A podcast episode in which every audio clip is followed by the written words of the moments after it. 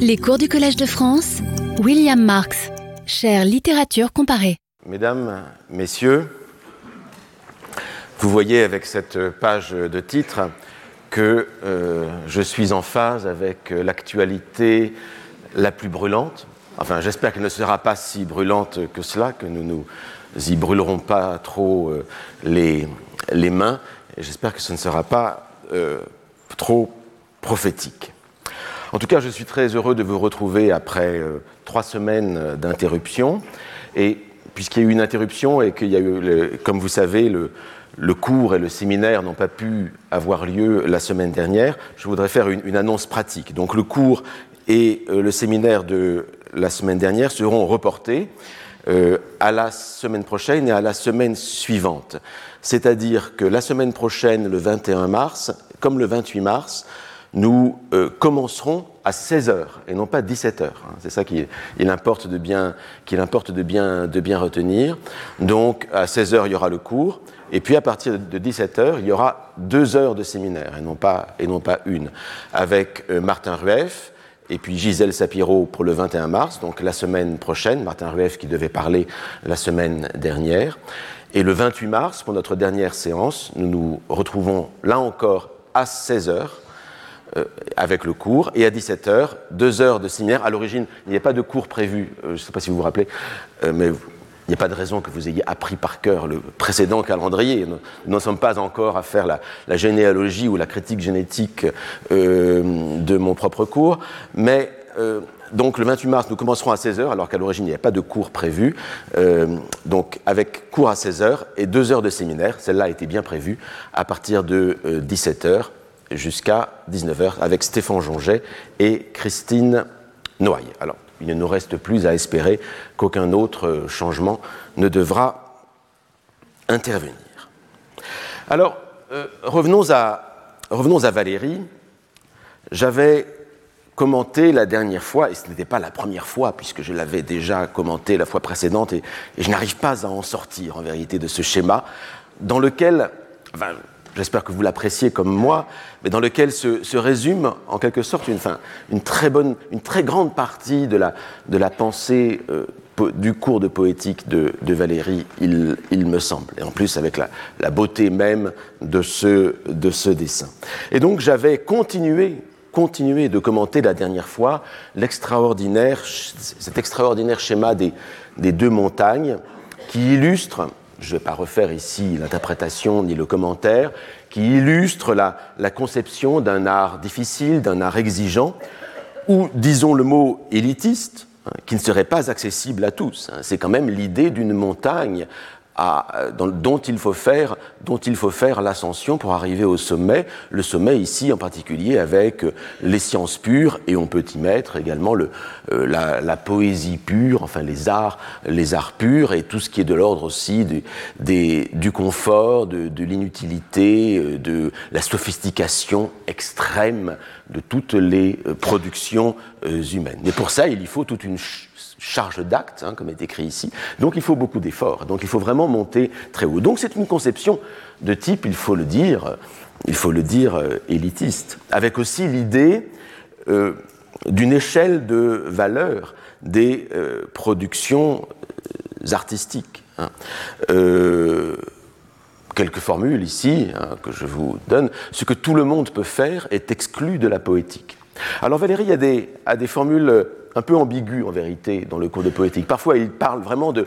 Il dit que le cours de poétique, c'est l'ensemble de toutes les productions de, de l'esprit, mais parfois, et peut-être plus souvent quand même, il dit, mais là, on a les deux formules. Hein. Il dit qu'en fait, la poétique ne s'intéresse qu'à ce qu'il y a de plus précieux dans euh, les productions des œuvres de l'esprit, à savoir l'art. L'art, la littérature, les arts et euh, les productions de pensée, euh, de science, de, philosophie, de philosophie éventuellement. Hein. Donc c'est un, type parti de euh, production de, de, de, de l'esprit. Et pour désigner ce type d'art, qui n'est possible qu'avec beaucoup d'efforts, Valérie emploie, emploie la, la, la, formule qui est la formule du grand art, le grand art. Vous avez ça dans le formule de 1941. euh, grand art, hein, c'est le titre de, de ce paragraphe. Hein. ce, n'est pas ici, nous ne sommes pas ici dans, l'énoncé même du cours de Valérie, on est dans des notes préparatoires. Rêve de construction a priori par les formes, a priori, c'est-à-dire antérieurement, c'est au sens kantien, antérieurement, euh, antérieurement à euh, l'expérience concrète de la vie, hein. c'est-à-dire construire uniquement par les formes, par les formes pures. Et du reste, la pureté va arriver, vous allez voir. Donner aux choses un sens universel, universel, c'est-à-dire qui ne dépend pas seulement de moi, de moi en tant qu'individu, mais qui serait valable, qui serait valable pour tout le monde. Et ça, il n'y a que les formes qui peuvent le faire. Par exemple, euh, la forme pure, c'est typiquement, c'est un exemple que prend Valérie dans l'introduction à la méthode de Léonard de Vinci, la forme pure, c'est typiquement l'arabesque. L'arabesque qui euh, orne un vase de manière sinueuse comme une courbe, elle n'a pas de sens, elle est, compréhensible par tout le monde. Alors a-t-elle un sens? C'est une autre question. Bon, c'est un cas absolument, absolument extrême. Enfin, l'idée que par les formes, on peut arriver à une sorte euh, d'universel.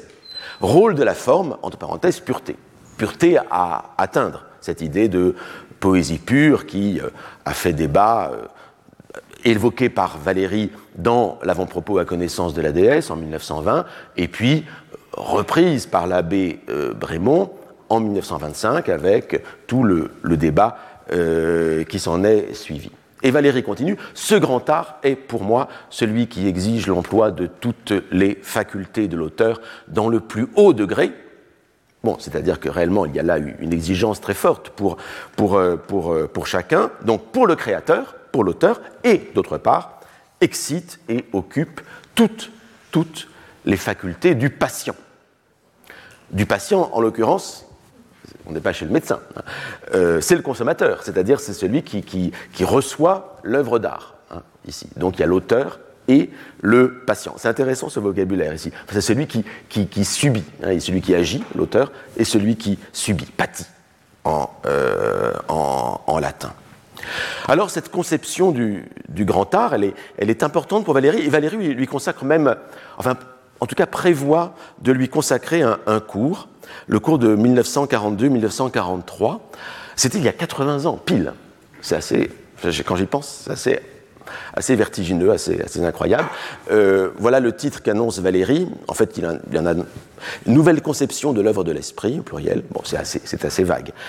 La notion de grand art, entre, guillemets. Ben voilà, 80 ans après, nous en parlons, nous en parlons à, nouveau. Comme quoi, parfois, les, idées peuvent euh, traverser les décennies. Mais euh, cette conception du grand art est peut-être difficilement audible euh, aujourd'hui. Euh, et il faut voir que cette conception quelque sorte sociologique, c'est-à-dire restreinte de l'art, restreinte à une élite, euh, une élite de, du, travail, de la pensée, pas nécessairement, dans l'idée de Valérie, pas nécessairement une élite sociale. Hein, c'est pas de cela qu'il parle, même si on pourrait dire qu'en fait il y a quand même des, choses de ce genre-là dans sa, dans, sa, dans sa pensée. Mais cette, cette idée-là, elle est profondément inscrite dans, la vision de Valérie, qui est une vision historique. Hein. À savoir que, effectivement, euh, avec le symbolisme, c'est ce que dit Valérie donc dans ce texte euh, avant-propos à connaissance de la déesse, titre horrible, hein, atroce, alors que c'est l'un des textes les plus importants de Valérie. Mais c'est un peu le problème des textes de Valérie, c'est qu'ils ils se cachent parfois, les, propos les plus importants se cachent parfois derrière des titres qui n'ont pas grand-chose à voir avec le, contenu. Et donc, je vous rappelle le, le propos même de cet avant-propos. C'est l'idée qu'avec le symbolisme, l'histoire de la poésie aurait atteint un sommet, ce qu'il y a, ce qu'il y aurait de plus proche de la poésie pure. Et donc il y a chez Valérie l'idée que euh, il y a une pensée de l'histoire des arts, une pensée de l'histoire des arts et de la poésie en particulier vers un sommet.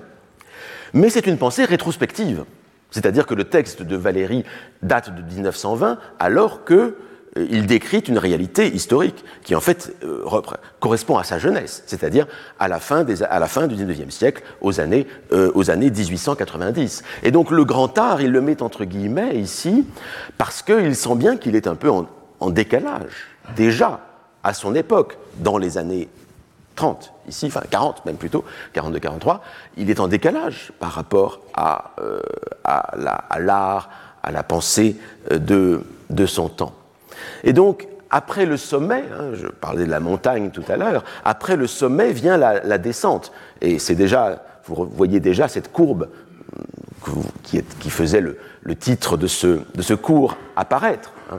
Après le sommet vient la, descente, et donc la nécessité de, quitter euh, ces sommets irrespirables hein, des deux montagnes euh, n'a pas échappé à Valérie. C'est une nécessité pour l'individu, parce qu'on ne peut pas toujours euh, respirer euh, dans les plus hauts euh, sommets, mais c'est une nécessité presque historique, c'est-à-dire qu'à un certain moment, quand le sommet a été atteint, on ne peut que, que redescendre. Et donc il y, a, il y, a, une pensée rétrospective et en grande partie nostalgique dans le texte de l'avant-propos de 1920, avant-propos à connaissance de la déesse.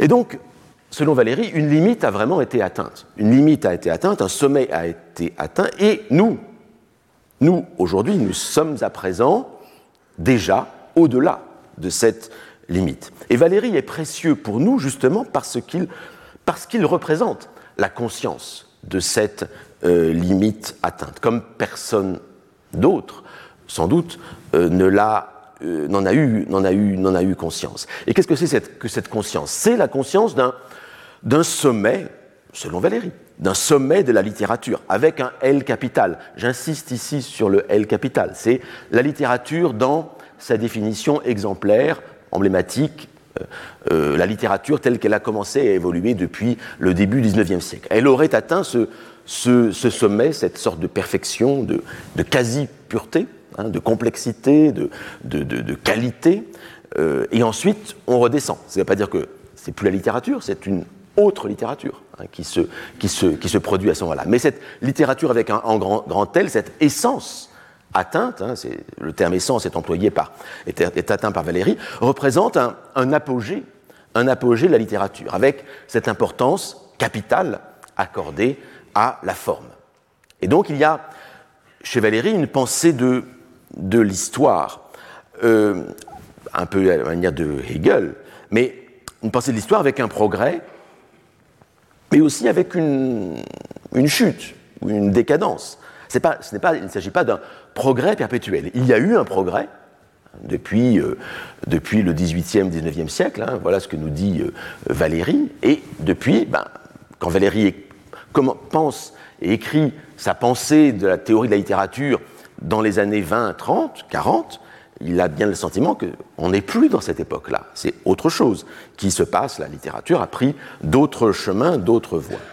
Et cette idée de la littérature, essentiellement comme forme, je crois qu'elle n'a aujourd'hui, euh, comme au temps de Valérie, comme dans les années 40, elle n'a plus la cote aujourd'hui. Hein. Euh, cette idée que la littérature serait pure forme. Alors, je ne sais pas si c'est déjà le, le crack que euh, j'annonçais dans euh, le titre de ce cours, mais en tout cas, nous assistons, nous avons assisté à une très forte dévalorisation de cette idée d'une littérature comme forme pure. J'avais consacré, il y a de nombreuses années maintenant, un, livre là-dessus, à cette question de la dévalorisation d'une idée de la littérature, hein. c'est-à-dire un changement, un changement même de, paradigme, avec sans doute ce sommet atteint à, euh, la, euh, à la fin du, euh, à la fin du, du 19e siècle. Donc c'est un livre très, très imprégné de, de, de, de, Valérie. Mais si nous nous regardons maintenant à présent nous-mêmes, aujourd'hui, en, en, en, 2023, euh, encore plus qu'à l'époque où Valérie parle ici au collège, bien, nous sommes déjà bien au-delà du sommet de la, de la courbe. La pente est assez raide il faut le dire. Hein. Nous sommes sans doute à présent un siècle après le, constat dressé par Valérie en 1920, hein, euh, dans l'avant-propos à connaissance de la déesse, et nous sommes véritablement entrés dans un nouvel âge de la littérature, dans une nouvelle conception de la littérature. Ce n'est plus, ce n'est plus l'essence euh, symboliste de la littérature, ce n'est plus cette littérature pure ou quasi euh, pure dont rêvait Valérie, valant par la complexité des formes. Ça ne veut pas dire que les formes, qu'il n'y a, pas encore des auteurs qui, le, qui, essaient de le faire. Ça, oui, mais j'essaie de, décrire un, état, un état euh, général. Il y a des exceptions. Hein, euh, euh, voilà. Mais nous sommes entrés dans un autre âge. Alors comment le définir, cet âge? Ben, Plusieurs s'y emploient à le définir. On pourrait dire qu'on nous sommes entrés dans, euh, je dirais, l'âge démocratique de la littérature, ou, l'âge politique de la euh, littérature. La littérature est censée, aujourd'hui, alors c'est plus avec un grand L sans doute, hein, en tout cas c'est pas la même littérature que celle dont parle Valérie, mais nous sommes entrés dans une conception de la littérature comme voix des communautés, comme représentation politique de la diversité du, corps social, par exemple. Hein. Ça, sont, voilà, voilà les, exigences qui maintenant euh, s'imposent à la plupart des, écrivains et qui sont acceptés comme tels par les, euh, par les écrivains. C'est la littérature comme expression, où chacun doit pouvoir trouver en quelque sorte son porte-parole hein, dans, parmi euh, l'ensemble des voix, des voix autorisées. On parle, on écrit, non pas au nom de, ce sens universel dont rêvait Valérie, hein, euh, comme on l'a vu tout à l'heure. Mais euh, on, parle, on écrit au nom d'une classe, au nom d'un groupe. On demande à la littérature d'être utile. Et ici, je voudrais citer le, livre d'Alexandre Geffen, hein, qui, étudie justement beaucoup aujourd'hui hein, ces, développements contemporains de la littérature. Réparer le monde, la littérature française face au XXIe siècle. C'est un peu la suite de la littérature. C'est-à-dire qu'à la fin de la littérature, j'annonçais un changement de paradigme. Ben, le changement de paradigme, il est décrit euh, dans euh, le livre d'Alexandre de, d'Alexandre Geffen. Donc, on demande à la littérature d'être utile, d'apporter une consolation, de réparer le monde. Bon, très bien. Ben, évidemment, ça n'a absolument rien à voir avec la conception de Valérie. Autre livre de, euh, Geffen, un livre d'entretien avec des écrivains, la littérature est une affaire politique. Bon, Valérie n'aurait jamais pu signer une telle phrase. Mais ici, vous avez une quantité d'écrivains euh, de, la meilleure eau. Hein. Marie Dariussec, Lila Slimani, Mathias Hénard, Chloé Delot, Mani Ernaud, Niter, Nicolas Mathieu, d'excellents écrivains, qui, apparemment, en tout cas, signent des deux mains euh, une telle formule. Valérie ne l'aurait pas, certainement pas signé. Du reste, voilà. Alexandre Geffen, bah, pour, cause de, disparition de Valérie, n'a pas pu faire l'entretien avec Valérie, mais on peut essayer d'imaginer ce que Valérie aurait, pu dire. Alors, ça ne veut pas dire que la forme n'existe pas, n'existe plus. Bien sûr, la forme existe encore. Elle, fait partie des, principes même de la littérature. La littérature ne pourrait pas exister sans forme. Hein. Euh, c'est la n'est pas la raison d'être, parce que maintenant la raison d'être, elle est peut-être ailleurs, la littérature. Mais au moins, c'est un outil, un principe fondamental hein, de, euh, de l'activité littéraire. Pas de littérature sans forme, bien sûr. Mais la forme n'a plus la cote, la cote majeure, hein, je reviens à cette idée de cote, de, de, valeur, la cote majeure qui était la sienne à la fin du euh, XIXe siècle. Et puis, ce n'est plus la même forme. C'est plus cette forme qui visait à la pureté selon Valérie. L'idée même de pureté de la littérature, de pureté de la poésie. Cette idée qui était si fondamentale pour euh, Valérie, une pureté à laquelle on devait viser, hein. euh, c'est-à-dire quelque chose qui, un, langage qui ne tiendrait que euh, par le jeu subtil, l'harmonie entre le son et, le sens, donc dans une sorte de cohérence détachée détachée du, du, reste du monde, détachée de la, de la réalité par le, le pur jeu quasiment des, sonorités, euh, du rythme, pour la poésie en particulier. Hein, voilà. Bah, cette idée de pureté, elle paraît presque aujourd'hui, euh, j'allais dire, euh, une abomination. ça a commencé depuis un certain temps, en fait, en vérité. Déjà, chez le grand théoricien, philosophe de l'esthétique allemand, Adorno, vous avez cette formule qui est assez, assez incroyable, enfin qui est très intéressante. Euh, Kunst bedarf eines hier heterogenen, um es zu werden. formule très ramassée. Le français doit être un peu plus, euh, un peu plus euh, développé. Une fois n'est pas coutume, en général c'est l'inverse. pas avec entre l'allemand et le français. Il faut à l'art, pour qu'il devienne art, quelque chose qui lui est hétérogène. Hein. Il faut à l'art, pour qu'il devienne art, quelque chose qui lui est hétérogène. Alors, dans l'idée d'Adorno, c'est l'idée, et très, très juste par ailleurs, euh, qu'effectivement, il n'y a art que dans l'opposition à un objet de la réalité. Et donc l'art, en fait, est toujours dans cette dialectique euh, de, de, avec l'objet, c'est-à-dire avec le réel. Et donc il faut que le, que le réel entre dans euh, la, la, pratique artistique. Mais en vérité, ce, cette, deux, cette phrase d'Adorno est en quelque sorte devenue une, devise d'une bonne partie de, l'art, de l'art contemporain et de la littérature, avec un, éloge contemporain de, de l'hybridité qui s'oppose à la pureté. Je voudrais vous donner un, ici un, un, parcours assez, enfin, qui me semble assez, assez significatif dans, les dernières, dans les dernières années. C'est-à-dire que vous avez, euh, par exemple, un, livre de, 1960 de Jean Kelevitch, Le pur et l'impur, où Valérie, euh, Valérie, euh, lapsus, où Jean Kelevitch, eh bien, indique, au bout du compte, la, euh, nous sommes toujours euh, confrontés avec la... la philosophie doit, doit, toujours se confronter à, l'art et à cette tendance de l'art à aller vers, vers, vers, la pureté. La pureté est inaccessible. Nous, sommes nous vivons dans l'impureté. La pureté est certes inaccessible, mais il y a ce que ce concept de Jean Kelevitch, à savoir le concept du presque rien. Au bout du compte, la poésie, la musique nous amènent dans ce presque rien cette, cette subtilité qui sont le plus proche possible de la pureté. On est dans une idée qui est assez proche au bout du compte, avec notre conceptualisation clairement, mais enfin une vision de l'art qui est assez proche de celle de, de, de, Valérie. On est en 1960, euh, et là, ce, sont des, des des, des, titres arbitraires que je vous donne. Mais vous avez ce, ce livre de 85 hein, euh, de Guy Scarpetta, euh, L'impureté. Du reste, je me rends compte que la couverture du peut-être peut pas tout à fait, on ne pourrait pas montrer de telles choses aujourd'hui, mais en tout cas, l'impureté, c'est un éloge de l'impureté ici par Guy Scarpetta. L'idée que euh, l'art maintenant, le, grand art, le grand art, c'est pas le terme employé, l'art contemporain, tous les arts doivent, travailler cette question euh, de, l'impureté. Tant et si bien qu'aujourd'hui, 20 euh, ans, 30 ans, 30 ans plus tard, eh bien, les, théoriciens, les historiens de la, littérature et des arts s'intéressent précisément à cette évolution euh, que nous avons vécue.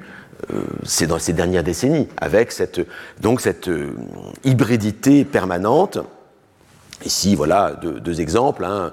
Euh, un livre, L'art et, l'art et, l'hybride, avec l'idée donc voilà que nous sommes entrés dans, euh, euh, dans l'ère des formes hybrides, dans le mixte des médiums et des arts, avec la pratique du collage, avec la pratique de l'emprunt, avec la pratique de la traduction aussi. Et la traduction, la, celle qui va le plus bouleverser à la fois le, c'est ce que disait Tiffen Semoyo il, y a quelques semaines euh, ici même, hein. celle qui va à la fois le plus bouleverser euh, le texte d'origine et nous bouleverser, et nous bouleverser euh, nous-mêmes. Donc tout cela nous mène dans une conception hein, qui, est très radicalement différente de l'idée de, pureté.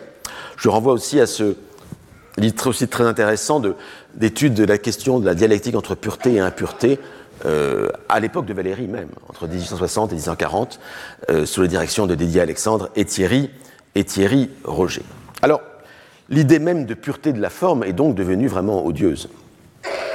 Mais il faut quand même préciser, pour éviter tout malentendu, chez, chez Valérie, la pureté n'a rien à voir avec une pureté généalogique. Hein. Ce n'est pas une pureté raciale qui appartiendrait au passé, ça n'a rien à voir, hein. pas du tout. C'est une pureté moderne. Hein. C'est une pureté moderne, c'est-à-dire que c'est une pureté qui est devant nous.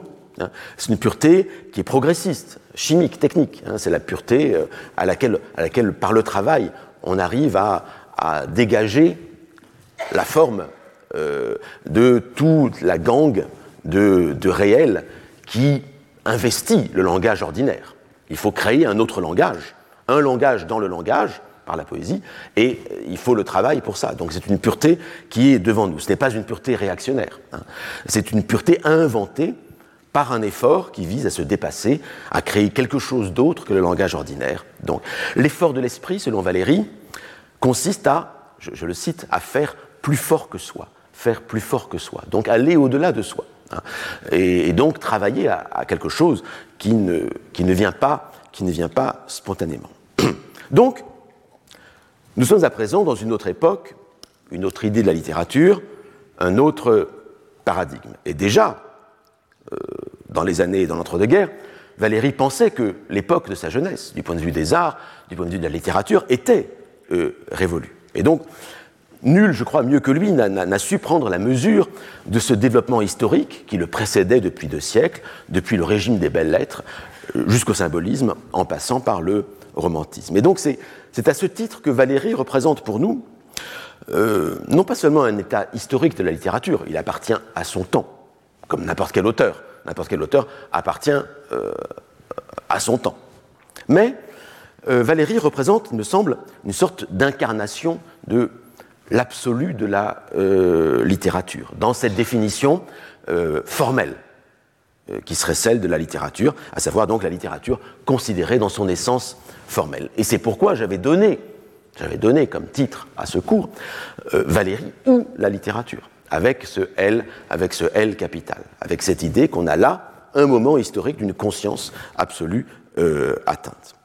Et on pourrait dire qu'à certains égards, et vous allez voir le, lien avec le, titre même de cette leçon, euh, la cote de Valérie, eh bien, elle coïncide en quelque sorte avec la cote du paradigme formel de la littérature, puisqu'il y a coïncidence entre un homme et une idée de la littérature. Ou bien elle coïncide avec la, nostalgie de ce, paradigme, de ce paradigme formel de la littérature. Et donc examinons euh, un peu les vicissitudes de la cote de Valérie, hein, car il y a eu des certaines vicissitudes et du vivant même de Valérie. C'est ça qui me paraît important, du vivant même de, de Valérie. Et ces vicissitudes de la cote de Valérie correspondent en vérité, à certains égards, aux vicissitudes du paradigme formel de la littérature. Vous connaissez peut-être cette formule un peu triviale de Friedrich Engels, euh, citant un proverbe anglais euh, The proof of the pudding is in the eating. La preuve du gâteau, c'est qu'on le mange. Hein. La preuve du gâteau, c'est qu'on le mange. Eh bien, la preuve d'une conception de la littérature, c'est la façon dont elle est absorbée par les écrivains dont elle est absorbée par les critiques. Et donc la preuve est en fait moins dans l'assentiment, l'assentiment est paresseux, il est lâche, indifférent, que dans la polémique. Hein. C'est quand le, critique rejette le gâteau, en quelque sorte, que euh, là, vraiment, on se dit qu'il y a quelque chose qui se passe et que l'idée, l'idée est, vraiment présente et qu'elle prend, sens. la polémique, euh, c'est la preuve qu'une idée agit, un peu comme l'effet secondaire d'un médicament. Hein, le médicament agit s'il a un effet, s'il a un effet secondaire. Et c'est dans la, polémique que les idées euh, s'incarnent. Et donc les, les, polémiques littéraires qui m'intéressent, qui vont nous intéresser ici, elles sont révélatrices que quelque chose se passe, se passe dans les, dans les idées. Elles font matériellement apparaître dans, la, dans, les, dans les textes, dans les articles, dans les débats, elles font apparaître euh, l'invisible des idées. Elles leur donnent une substance, c'est un, précipité quelque sorte. les idées sont précipitées au fond de, l'éprouvette avec, la, avec la, polémique. les idées, c'est un peu comme les particules euh, dont s'occupe euh, mon collègue Jean Dalibard. Hein. Elles ne sont visibles, les idées, que lorsqu'elles entrent en collision. Hein. Ben c'est, un peu ça, un peu ça qui se passe. Et c'est à cette collision des idées euh, que je voudrais vous, vous, inviter. Car l'idée littérature, c'est bien celle de Valérie, elle est toujours en, mouvement. Et si cette idée si Valérie représente une certaine idée de la littérature, si cette idée n'est plus d'actualité dans l'entre-deux-guerres, déjà, déjà, alors on peut en voir la preuve dans la façon dont cette idée a été attaquée et dont Valérie a été lui-même la cible de polémiques. Et en fait, Valérie, depuis les années 20, a été la cible d'innombrables polémiques. Il y a un, dossier de presse absolument considérable à ce sujet. Dans les années 60, l'universitaire euh, américain Albert James Arnold avait commencé à compiler, rassembler tous les articles sur Valérie et à les commenter. Mais il s'est arrêté en 1927. Et déjà en 1927, il recensait près de 2000 articles de presse euh, concernant Valérie. Et vous imaginez qu'après 27, c'est un moment où Valérie est dans toute sa gloire, bah, euh, il y a une explosion. Hein. et donc, alors, avis à tous les doctorants, euh, ici présents ou ailleurs, euh, en ligne, il y a vraiment une ou plusieurs thèses à faire sur la réception de Valérie, sur les polémiques dont il a été l'objet en France euh, et à l'étranger. Hein, il y, a vraiment de, il y a vraiment de quoi faire. Personne, enfin, James Arnold a, fait cette, thèse pour jusqu'en jusqu'en 27, mais on peut vraiment l'approfondir, faire des synthèses. Il y a encore beaucoup de travail, beaucoup, beaucoup de travail à faire. Alors, de quel type d'attaque Valérie a-t-il été, été l'objet? Ben, En gros, de deux types, du moins dans les, euh, années 20. Il y a les attaques populistes, en général venues de l'extrême droite, mais pas seulement. Et puis il y a des attaques de la part des écrivains au nom d'un autre type de littérature. Ça, on, va les voir, ces attaques de la, part des écrivains, et elles vont nous intéresser. Mais les deux types d'attaques populistes de la part des écrivains se, recoupent parfois. Vous connaissez le, vous avez peut-être suivi déjà, vous connaissez le, cours qu'avait donné ici même il y a quelques années Antoine Compagnon. La littérature est un sport de combat. Ben, euh, c'est un très beau, très beau cours. Et le fait est que la littérature est effectivement un sport de, combat. Elle l'a toujours été. Hein. Euh, bah, et elle l'est encore. encore dernièrement, vous avez vu les, polémiques euh, très injustes, à mon sens, à l'égard du, prix Nobel de littérature décerné à Annie Ernaux. Certains journalistes sont étonnés de la violence des attaques contre Annie Ernaux. Mais quelle naïveté Il y a toujours eu des attaques extrêmement violentes dans le monde de la, euh, de la littérature. Et en fait, ce n'est pas grand-chose par rapport à ce que Valérie a enduré. Hein. donc, euh, euh, avis, euh, quand même, il faut mettre, remettre tout ça dans une perspective historique. Alors, le grand moment des attaques contre Valérie, ce fut la polémique de 1927. Une polémique qui eut lieu en, deux temps. Ça a commencé d'abord en janvier, donc voilà, janvier 27, et dans un organe de presse apparemment totalement marginal. Hein. c'est le bulletin du bibliophile, qui existe toujours, hein, euh, euh, qui, dépend de la société des, bibliophiles, et qui était dirigé par Fernand un, un auteur, dramaturge, ami de Valérie hein, jusqu'à un certain point, mais jusqu'à un certain point seulement, et qui euh, répond ici à un, courrier qui lui a été fait, où un, collectionneur, M. Chioselli, voilà, dit voilà, il lui explique ceci. Il y a un vrai problème. Euh, je reçois à l'instant de la diction des vers de Paul Valéry, et je n'en reviens pas d'apprendre qu'il s'agit là d'une édition originale. Effectivement, ce livre paru euh, en 1926 mentionne clairement que cette édition originale du discours de la diction des vers, si c'est l'achevé d'imprimer donc, a été achevée d'imprimer le 28 euh, juin 1926 sous la direction d'Émile Chamontin, etc. Avec, vous voyez que ce sont des exemplaires euh, numérotés. Or, le euh, correspondant, non pas directement de Vanderen, mais de son autre correspondant, etc., mais je rentre pas dans les détails, vous dit Je vous avoue que la note manuscrite de Valérie ne me convainc pas du tout, et euh, l'achevé d'imprimer du 28 juin 1926 encore moins. En effet, l'édition de Stolz, Stolz, éditeur en Belgique, qui porte quasiment le même titre, euh, de l'addiction euh, des vers, toujours datée de 1926. En effet, l'édition de Stolz, malgré sa sortie de presse en juillet 1926, est parue deux mois avant celle de la société Le Livre. Et je persiste à la considérer, sinon comme une édition complète, du moins comme la véritable original. Et donc, euh, renseignez-vous, euh, Monsieur Van der Heim, qui dirige la bibliothèque de Biéfil, renseignez-vous pour savoir quelle est la véritable édition originale euh, de ce texte, l'édition des vers, qui est parue deux fois, avec une ici marquée édition originale, mais parue apparemment plus tard, enfin, en réalité plus tard que celle-ci, mais selon les, termes de l'achevé d'imprimer, plus tôt. Et alors, Fernand Van der Heim écrit à Valérie, qui lui répond euh, qu'en principe, le tirage Stolz ne devait paraître que hors commerce et après le tirage Chamontin. Deuxièmement, que par suite des malentendus, la mise en vente du tirage Stolz a devancé celle du tirage Chamontin. Donc le tirage Chamontin, celui-ci, a pris du retard, alors qu'il devait être annoncé comme édition originale.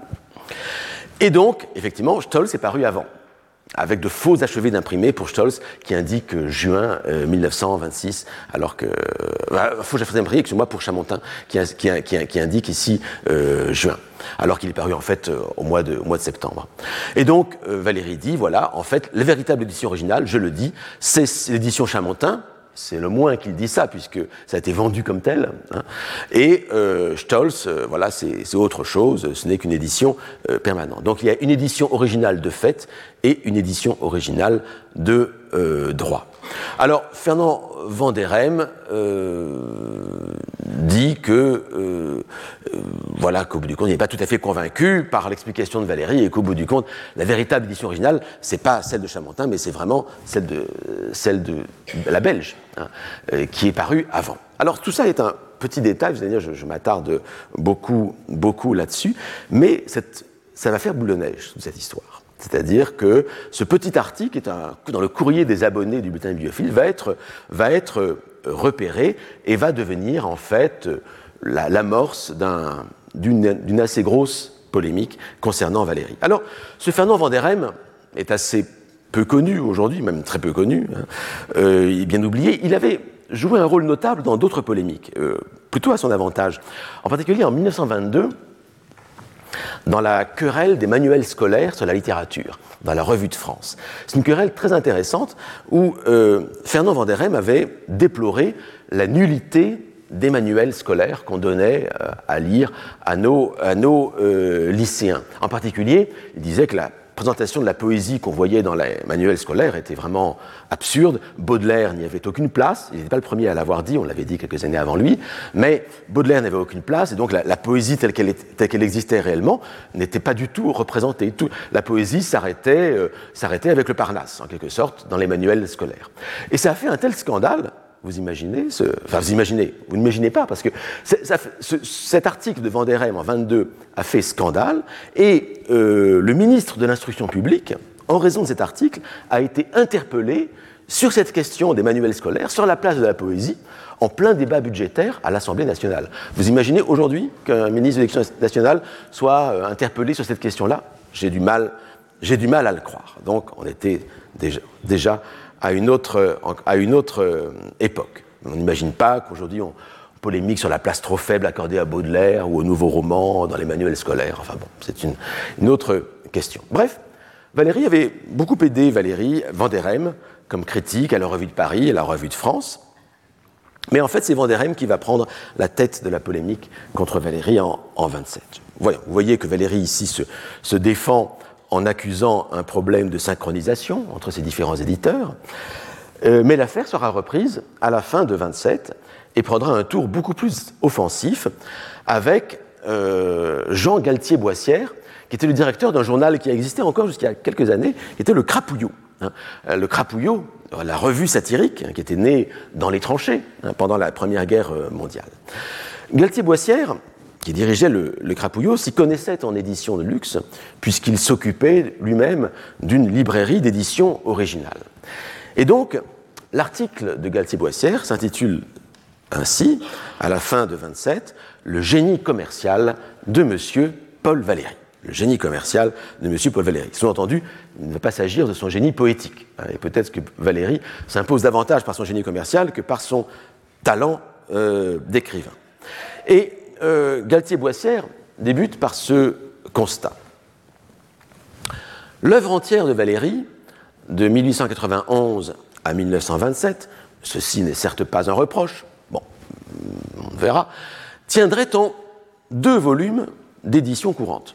Effectivement, deux, petits volumes euh, in octavo. Or, par les astucieux procédés que nous allons nous faire un plaisir d'indiquer, M. Valéry a réussi à tirer de ces deux tomes d'œuvres complètes près de 100 éditions différentes, à peu près toutes de luxe, presque toutes numérotées et de haut prix. Avouez que le résultat est gentillet. Monsieur Valéry est un homme très fort. Alors, la thèse de Gatier-Boissière, elle est simple et elle est juste. Le constat est, réel. Ça correspond à réellement une, réalité euh, du marché éditorial de Valérie. C'est, le fait est que Valérie euh, a créé, a créé euh, une économie de la rareté de ses œuvres. Donc il, produit peu, c'est vrai, parce qu'il travaille beaucoup ses œuvres, et aussi une économie des éditions de ses œuvres, qui lui permet de faire monter la, la cote excusez-moi, des éditions de ses œuvres. Alors la raison pour Valérie, elle est, simple, je crois que je l'ai déjà dit, je l'ai déjà dit ici. Euh, Valérie n'a pas de fortune personnelle, à la différence euh, d'autres écrivains, de ses amis, comme André Gide, comme Pierre Louis. Et il avait un travail alimentaire jusqu'au début des années 20. Il était secrétaire particulier du directeur de l'agence Avas. C'est lui donner, il y allait l'après-midi, il faisait la lecture au directeur de l'agence Avas, et puis euh, il pouvait travailler le matin et travailler, et travailler le, soir, c'était très bien. Le problème, c'est que le directeur de l'agence Avas décède au début des années 20, et voilà Valérie, sans aucun travail qui lui permette de ben, faire nourrir sa famille. Hein. il, a quand même, il a quand même à ce moment-là trois enfants. Hein.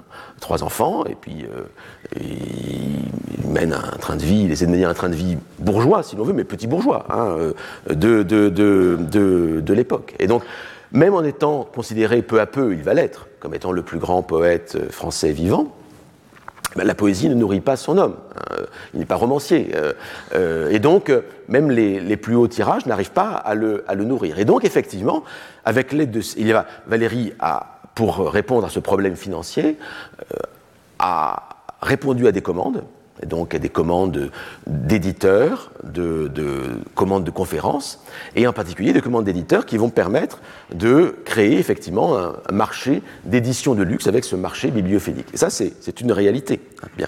Et cette réalité, elle a été démontée euh, par euh, Galtier-Boissière. Et donc, Valérie, selon Galtier-Boissière, multiplie les pseudo-éditions originales et les rééditions à peine variées pour maintenir un prix élevé et créer un marché spéculatif. Je continue ici de citer Galtier-Boissière. Monsieur Valéry a réalisé le miracle de la multiplication des originales. Presque toutes les éditions de Monsieur Valéry sont en effet présentées comme originales, car de même qu'un chimiste versant une goutte d'une certaine substance dans un liquide déterminé le transforme soudain en un produit absolument nouveau, Monsieur Valéry, en ajoutant quelques mots de préface ou un quatrain inédit à une œuvre déjà maintes fois éditée, prétend lui communiquer instantanément une saveur d'originalité que ses éditeurs savent faire payer au plus haut alors, ce que décrit ici Valérie, ce que écrit Galtier-Boissière, c'est très juste et, ça rend très difficile, du reste, l'édition des œuvres de Valérie, parce qu'il y a sans cesse de nouvelles euh, rééditions avec des modifications un petit peu euh, assez, assez, assez infimes. Mais Galtier-Boissière analyse les exemples de près et il propose, toujours dans le Crapouillot, qui devient vraiment une revue de bibliographie, il propose donc ce qu'il appelle une introduction à la méthode de M. Valéry, Hein, allusion euh, finaude, si je puis dire, à l'introduction à la méthode de Léonard de Vinci, euh, qui est en fait une bibliographie des œuvres de Paul Valéry. La méthode de Valéry, elle euh, se résume à une, pratique, une tactique éditoriale. Et donc il fait, il regarde comment pour chacun des, grands titres de Valéry, en fait, il y a des successions de d'éditions qui sont alors original authentique, puis après euh, euh, tirage restreint numéroté, d'autres tirages restreints numérotés, chaque fois, des, chaque fois des tirages numérotés pour les différents pour les différents euh, pour les différentes éditions qui chacune prétend à apporter un degré d'originalité et donc chacune prétend à être achetée euh, assez, assez, assez cher. Donc il étudie les exemples de la jeune Parc, de la soirée avec Monsieur Test, de, euh, de, de Charme. Et donc le tout résumé dans ce tableau bordé de, de noir. Hein. Ce qui, cette pratique-là donne à chaque acheteur l'illusion d'une rareté. Et donc cela maintient le prix des éditions au plus haut prix. Donc cela permet à Valérie aussi d'être, payée euh, bah, relativement bien par les éditeurs qui lui commandent ses éditions. Et Galtier-Boissière conclut ainsi Je crois que l'auteur de Charme restera l'un des personnages les plus représentatifs de l'époque troublée d'après-guerre. Peut-être, dans quelques lustres, un euh, chroniqueur littéraire arrière-petit-neveu euh, d'Émile Henriot. Émile Henriot, c'était à l'époque euh, le, critique littéraire du temps, c'est celui qui avait succédé à, Paul Soudet, après le décès de Paul Soudet, et c'est celui aussi qui, sera le, premier critique littéraire du monde, hein, quand le monde, à la fin, après la Seconde Guerre mondiale, prendra le relais du, euh, du temps. Du reste, c'est Émile Henriot, hein, qui a une certaine longévité, qui, euh, dans les années, au début des années 60, 60-61, va inventer le terme nouveau roman. Hein. donc, Émile Henriot est, déjà, est déjà là. Bref, peut-être dans quelques lustres, un chroniqueur littéraire, arrière-petit-neveu d'Émile Henriot, exhumera-t-il un jour dans une série Les Oubliés, après Chaplin, Chaplin le, dramaturge classique hein, du XVIIe, l'abbé de Lille, poète euh, français fin 18e, professeur au Collège de France, hein, rappelons-le. Et après, Népomucène le Mercier, sans doute le plus oublié de, ces trois-là, un dramaturge néoclassique du début du XIXe siècle. Donc peut-être que dans cette série Les Oubliés, il, il, exhumera donc le nom de Paul Valéry et, d'après les documents du temps, s'efforcera de retracer sa prestigieuse carrière. Il brossera un pittoresque tableau de notre époque, qui par plus d'un point rappelle celle de Lowe, ou Lass, hein, je ne sais pas comment on prononce. Lowe, vous savez, ce, financier qui avait inventé ce, système sous Louis XV, qui a fait banqueroute au bout du compte, et qui a été un, énorme problème économique pour le, pour le royaume. Euh, pittoresque tableau de notre époque, où toutes les valeurs étaient faussées, où une inflation désordonnée régnait dans tous les domaines, où une effrénée spéculation affolait toutes les classes de la société. Sans doute établira-t-il un picaresque portrait, en gros picaresque parce que c'est le Picaros, hein, celui qui commence à partir de rien et qui devient, qui devient un grand homme, hein, et qui commence à s'établir dans la société. Il établira un picaresque portrait du fameux académicien qui mit son talent en société anonyme, hein, par, ses, par ses diverses éditions, et devint le dieu d'une certaine spéculation sur le papier imprimé. Le suivra-t-il dans son apothéose et dans ses revers? Et peut-être, avec un peu d'imagination, il en faut aux historiens, fera-t-il du poète pur de M. l'abbé Brémond, l'un de ces personnages hardis et inquiétants en qui se reflètent les hasards de l'après-guerre? Je veux dire, un des maîtres de la grande inflation de l'après-guerre. M. Paul Valéry, tout comme un autre, a crevé le plafond, il a fait du franc grand papier. Alors, si c'est un, jeu de mots, hein, on distingue à l'époque entre le franc or et le franc papier, hein, le franc or basé donc sur le métal, et le franc papier, à savoir les, billets de banque. Et le franc grand papier, c'est le franc basé, en quelque sorte, c'est la valeur de ces éditions sur grand papier, hein, ces éditions de luxe euh, bibliophilique. Bref. Alors, vous voyez ici tout le venin déversé par Galtier-Boissière, non sans un certain talent, et c'est pourquoi je, me suis permis de le, citer un, peu en longueur. Mais une chose est claire, l'histoire a évidemment donné tort à Galtier-Boissière. C'est-à-dire qu'un siècle après cet article, nous sommes en 23, 2023, Paul Valéry est toujours présent au plus haut dans l'histoire littéraire euh, du XXe siècle, hein, telle que nous la voyons rétrospectivement. Et euh, je vous renvoie simplement, la, la, parution du cours de poétique a fait la une des journaux littéraires, des matinales, des radios publiques. Donc là, pas de difficulté là-dessus. Cela dit, nous ne pouvons pas nous satisfaire des jugements de l'histoire, pour autant qu'il y ait jugement. Car en fait, les jugements sont toujours révisables et la situation d'aujourd'hui ne sera pas celle peut-être de demain. Euh, analysons plutôt le, discours de Galtier-Boissière, si vous voulez, et voyons-en le, sens pour Valéry lui-même. La, charge, vous l'avez vu, est très violente. Hein. Euh, et, comme je vous l'ai dit, Galtier-Boissière met le doigt sur un système éditorial qui a permis à, à Valéry de survivre en tant que poète malgré le faible nombre des de, poésie. Il a cherché et réussi à faire de son œuvre, Valérie, un produit rare et désirable et un produit luxueux. Et le fait est que, à partir de 27, la cote des éditions de Valérie a subi une érosion, hein, réellement, non pas liée à cet article, mais en fait ça a commencé dès le début de l'article ici date de novembre-décembre 27, mais dès le début de l'année 27, il faut dire que la situation économique française et internationale n'est pas déjà n'est déjà pas brillante. On n'est pas encore euh, dans la crise de 29, mais enfin il y a des il y a des prémices. Et déjà euh, dès février 27, Valérie évoque dans une lettre à Gide, il évoque une crise sur les luxes dont il vit. Hein, une crise sur les luxes dont je vis, hein, c'est la formule qu'il emploie. Et en janvier 28, donc euh, deux mois plus tard, c'est là que, dans le crapouillot, toujours, Valérie, et ça fait le, titre euh, du crapouillot, Valérie, euh, Galtier-Boissière, excusez-moi, évoque le titre sur le crack Valérie, le crack Valérie, c'est-à-dire la, chute de la valeur Valérie, la valeur éditoriale, et aussi la valeur, poétique de, Valérie. Parce que sur cette valeur poétique, euh, André Rouvert, sur lequel je reviendrai, fait une chronique intitulée Les mauvaises nouvelles littéraires, allusion à la revue Les Nouvelles littéraires, qui soutenait Valérie, et euh, pour attaquer très violemment, mais j'y reviendrai, pour attaquer très violemment euh, Valérie. Et donc, on a affaire à ce crack Valérie en 27, hein, euh, qui est tout à fait, tout à fait incroyable et qui correspond donc à une mise en évidence d'un système commercial. Alors cette relation entre littérature et commerce, elle n'est pas elle n'est pas absolument nouvelle. Euh, déjà, en 25, on pouvait trouver ce dessin représentant Valérie en boutiquier euh, d'une boutique euh, bah, d'objets divers, de petits objets d'ornement, de, de, décoration, de, mode en fait, hein, d'articles de, de, mode. La boutique s'appelle évidemment Variété, hein, du nom de l'essai euh, du premier recueil d'essais publié par, Valérie.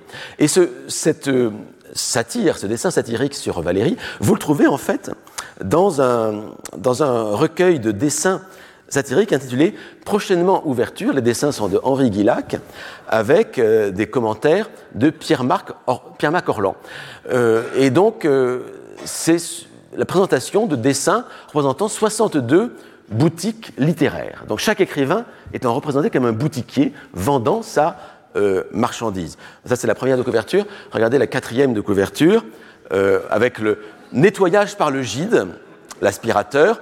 L'aspirateur marqué NRF, bien sûr, Gide, euh, directeur, enfin inspirateur de la, fondateur de la, de la NRF, donc avec toujours peut-être cette idée de littérature restreinte, peut-être aussi euh, dans, la, dans la NRF. Vous avez ici l'emplacement réservé pour la publicité de M. Pierre Benoît. Hein, euh, et donc, intéress...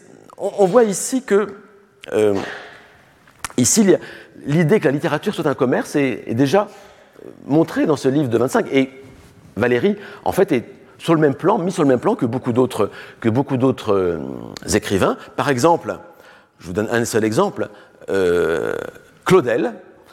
Claudel qui tient une boutique de placement, d'annonce, hein, d'annonce d'emploi, hein, donc sous le titre L'annonce faite à Marie.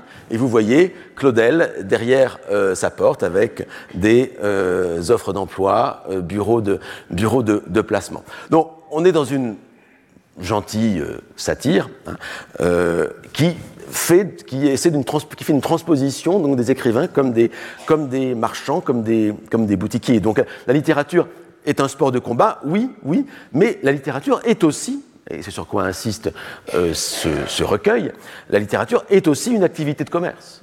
Et cela, il ne faut pas l'oublier. Et puisque nous parlons de commerce, Galtier-Boissière, dans cet article très vénéneux, euh, Le crack euh, Valérie, euh, insiste beaucoup sur le titre de cette revue qui fut fondée en 1924 par Valérie, par Paul Valéry, par Valérie Larbeau et par Léon Paul Fargue, la revue Commerce.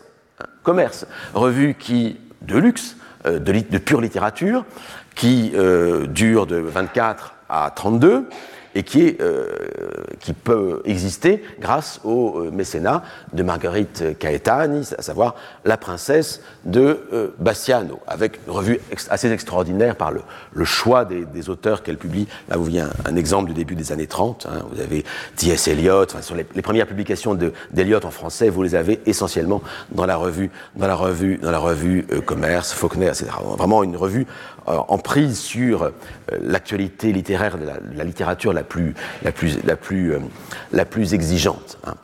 Mais cette question de la valeur, hein, cette question de la. Alors, commerce, le titre, vous l'indiquez plutôt un commerce des esprits, hein, bien sûr.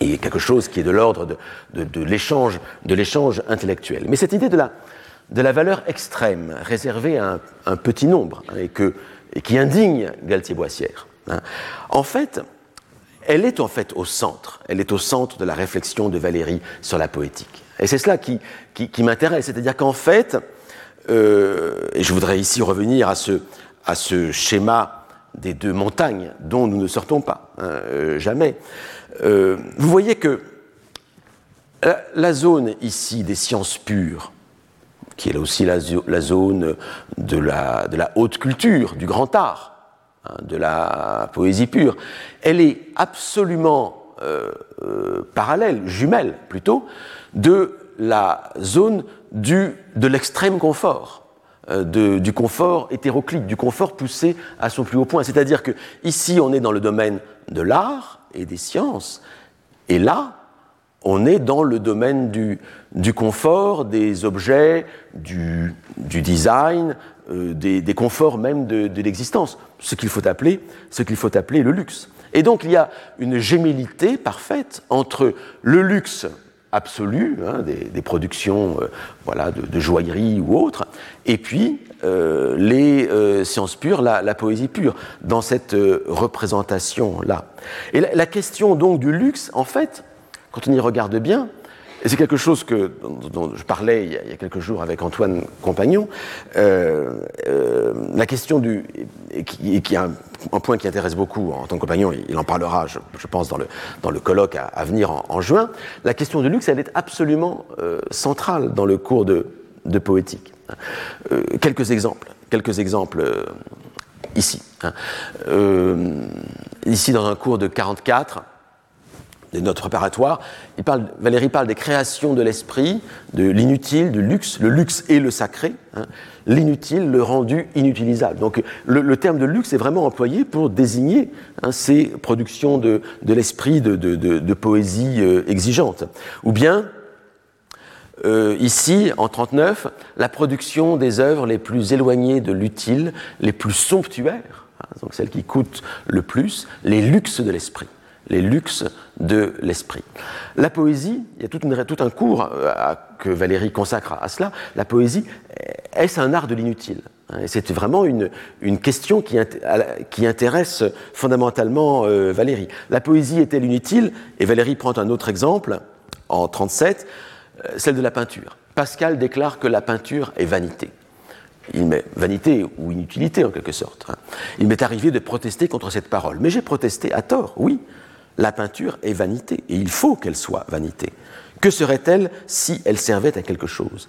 Pascal oubliait que les neuf dixièmes de la géométrie ne servent absolument à rien. Donc il y a ici un, un parallèle entre l'état des arts et l'état des sciences, des plus hautes sciences, à savoir que qu'est-ce qui sert à quelque chose au bout du compte? Le grand art, le grand art, à quoi sert-il?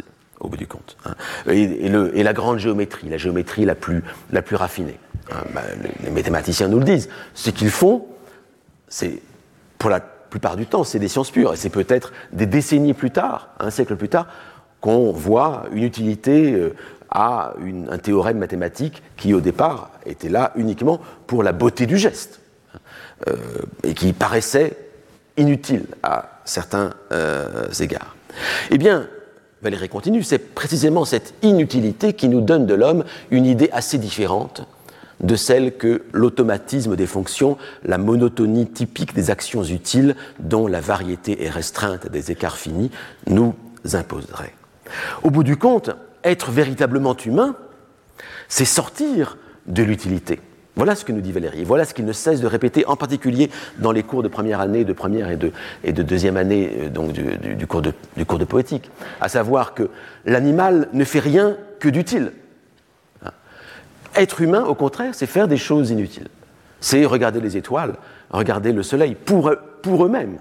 Hein, et, et, et, sans utilité. Alors après, on arrivera à, faire des, à, faire à créer l'astronomie à partir de l'observation des étoiles et du soleil. C'est un exemple que, que, prend Valérie. Il dit voilà, le, chien voit les étoiles ou le soleil, mais ce n'est pas un, un repère purement utile pour lui, en particulier le, le, le soleil. Ça ne l'intéresse pas.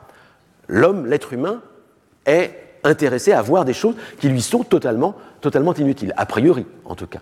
Et être fondamentalement humain, c'est sortir de cette machinerie, de ce machinisme, de cet automatisme dans lequel nous sommes impliqués en tant qu'animaux, parce que nous sommes des, des, êtres animaux par ailleurs. Monsieur Test, qui est à bien des égards l'idéal de Valérie, c'est celui qui a tué la marionnette. La marionnette, c'est cet être animal que nous avons en nous. Et donc, sortir de cette monotonie des actions utiles, c'est sortir pour aller vers l'inutilité, euh, et l'inutilité qui, qui, se pratique dans, euh, dans les arts, hein, dans euh, la, dans la, dans la réflexion, dans la réflexion euh, pure. Et cela n'est possible que par l'effort, que par des conditions sociales. Hein, ça, Valérie est très claire là-dessus. Hein. Il n'y a que dans certaines sociétés qu'il est possible d'arriver à cette utilité. Mais cela dit, Valérie le dit ailleurs. Hein, déjà, euh, déjà l'art des cavernes nous montre qu'il y avait une certaine, un certain goût de l'inutilité dans des représentations rupestres, etc. Donc il y a, il y a cette réflexion, il y a cette réflexion là sur quelles sont les conditions sociales qui permettent le développement de l'inutile, le développement du, du, du, grand art. Et donc vous voyez qu'il y a en fait une homologie entre ce commerce des éditions de luxe et le luxe même de la littérature. Et donc c'est quelque chose qui est cohérent dans la pensée poétique et théorique de, Valérie. Et donc vous voyez comment cette polémique contre la spéculation autour des éditions de Valérie touche en vérité au fond même, au fond même de la conception valérienne de l'art, au fond de l'idée d'une littérature restreinte, qui serait une littérature pure, avec une valeur du marché que Valérie essaie de faire monter au niveau de la valeur travail des œuvres. Valérie travaille beaucoup ses œuvres. Il voudrait que ses œuvres se vendent au prix du travail qu'il y a mis dedans.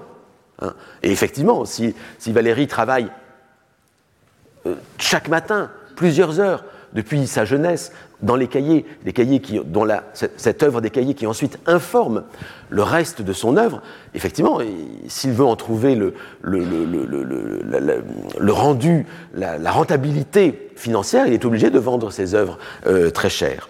Et donc, vous voyez que cette polémique euh, Galtier-Boissière, qui peut nous paraître euh, assez secondaire, assez superficielle, en vérité, elle touche au fond même, au fond même du système euh, de la théorie poétique de, Valérie. Alors certes, pour l'instant, dans cette polémique, dans ce que je vous en ai montré, en tout cas, il n'est pas explicitement question de la valeur intrinsèque de l'œuvre de Valérie, de sa valeur artistique, de sa valeur littéraire. Euh, même si Galtier-Boissière évoque l'argument selon lequel la cote artistique de Valérie aurait été gonflée euh, artificiellement par les critiques qui l'ont mis en avant, en particulier Paul Soudet, le, critique du temps, l'abbé Brémond, Frédéric Lefebvre, celui qui faisait ses entretiens une heure avec, avec plusieurs écrivains, et avec, avec, euh, euh, Valérie en particulier. Et donc, euh, pour l'instant, il n'est pas encore question de la valeur même de l'œuvre en tant qu'œuvre de Valérie. Mais en fait, une, une, autre polémique sur la valeur de l'œuvre avait commencé déjà au moment de la réception de Valérie à l'Académie française en, en 27. Et c'est une polémique qui va porter cette fois sur la valeur de, de, la poésie de Valérie, sur son obscurité et sur la réputation même de Valérie en tant que, en tant que poète. Alors voilà, moi ce que je vous dis, c'est nous avons ici déjà une première polémique. Vous avez aimé, j'espère, ça vous a amusé en tout cas, la polémique sur les éditions de luxe de Valérie. Eh bien, je crois que vous allez adorer la euh, polémique sur la poésie même de euh, Valérie. Et c'est ce que nous allons voir la semaine prochaine. Donc, rendez-vous la semaine prochaine à 16h. Hein, N'oubliez pas. Retrouvez tous les contenus du Collège de France sur www.colège-2-france.fr.